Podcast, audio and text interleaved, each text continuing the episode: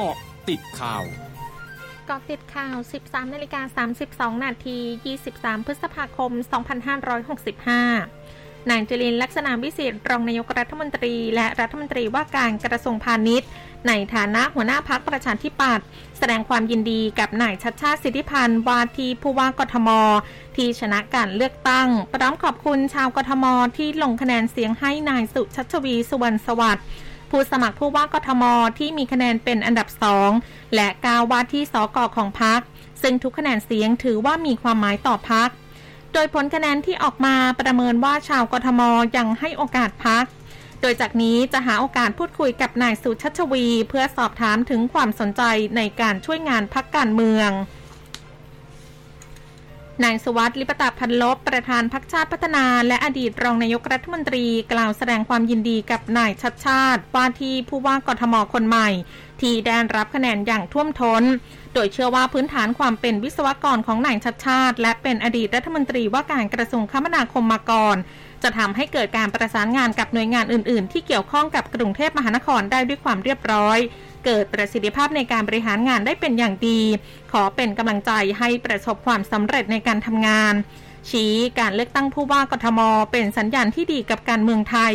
ซึ่งการเลือกตั้งครั้งนี้ทำให้ได้เห็นบรรยากาศทางการเมืองที่มีคุณภาพ การหาเสียงที่ไม่มีการโจมตีกัน เน้นนโยบายที่จะทำงานให้ประชาชน จึงอยากให้ช่วยกันรักษาบรรยากาศการเมืองอย่างนี้ต่อไป เพื่อนำไปสู่การเลือกตั้งใหญ่ในอนาคต นายดนุชาพิชยานันเลขาธิการสำนักงานสภาพัฒนาการเศรษฐกิจและสังคมแห่งชาติ หรือสอสอชอแถลงภาวะสังคมไทยไตรมาสหนึ่งทับ2565 พบการจ้างงานมีจำนวนทั้งสิ้น 38.7 ล้านคน เพิ่มขึ้นร้อยละ 3 จากช่วงเดียวกันของปีก่อน เป็นการเพิ่มขึ้นทั้งในและนอกภาคเกษตรกรรม ขณะที่อัตราการว่างงานปรับตัวดีขึ้น โดยผู้ว่างงานมีจำนวนทั้งสิ้น 610,000 คน ลดลงจาก 760,000 คนในช่วงเดียวกันของปีก่อน และลดลงจาก 630,000 คนในไตรมาสก่อนหน้า หรือคิดเป็นอัตราว่างงานที่ร้อยละ 1.53 ต่ำที่สุดในช่วงที่มีการระบาดของโรคโควิด -19 ส่วนภาวะนี้ควรเรือนในไตรมาส 4 ทับ 2564 มีมูลค่า 14.58 ล้านล้านบาท ขยายตัวร้อยละ 3.9 แต่ชะลอลงจากร้อยละ 4.2 ของไตรมาสที่ผ่านมา โดยคิดเป็นสัดส่วนร้อยละ 90.1 ต่อผลิตภัณฑ์มวลรวมในประเทศนายกเทศมนตรีนครนิวยอร์กของสหรัฐประกาศสถานการณ์ฉุกเฉินวันนี้ ต่อกรณีประสบปัญหาขาดแคลนนมผงทารก ซึ่งกำลังเป็นปัญหาทั่วประเทศ และลงนามในคำสั่งบริหารเพื่อให้อำนาจกรมคุ้มครองผู้บริโภคและแรงงานของนครนิวยอร์ก ดำเนินการป้องกันการโกงราคานมผงทารก ภายใต้กฎระเบียบของนครนิวยอร์กช่วงนักคืบหน้าข่าวอาเซียนค่ะ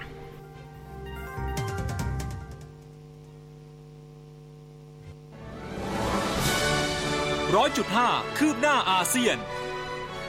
นายกรัฐมนตรีลีเซียนลุงของสิงคโปร์เผยในระหว่างให้สัมภาษณ์ Nikkei Asia เมื่อวันที่ 20 พฤษภาคม ว่าเงินเฟ้อจะกลายเป็นปัญหารุนแรงทั่วโลก หากไม่มีการดำเนินมาตรการแก้ไข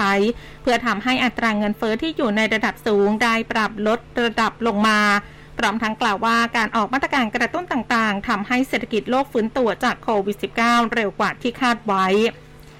นายกรัฐมนตรีนันเรนทาโมดีของอินเดียเดินทางถึงกรุงโตเกียวของญี่ปุ่นวันนี้ เพื่อเตรียมเข้าร่วมประชุมกลุ่มควอดรวมกับผู้นำญี่ปุ่น สหรัฐ และออสเตรเลียวันพรุ่งนี้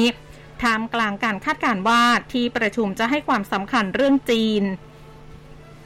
เจ้าหน้าที่ควบคุมโรคของทางการกรุงโซของเกาหลีใต้เผย ทางการกรุงโซจะยุติการดำเนินการของศูนย์พักรักษาโควิด -19 ทั้งหมดทั่วกรุงโซภายในวันที่ 31 พฤษภาคมนี้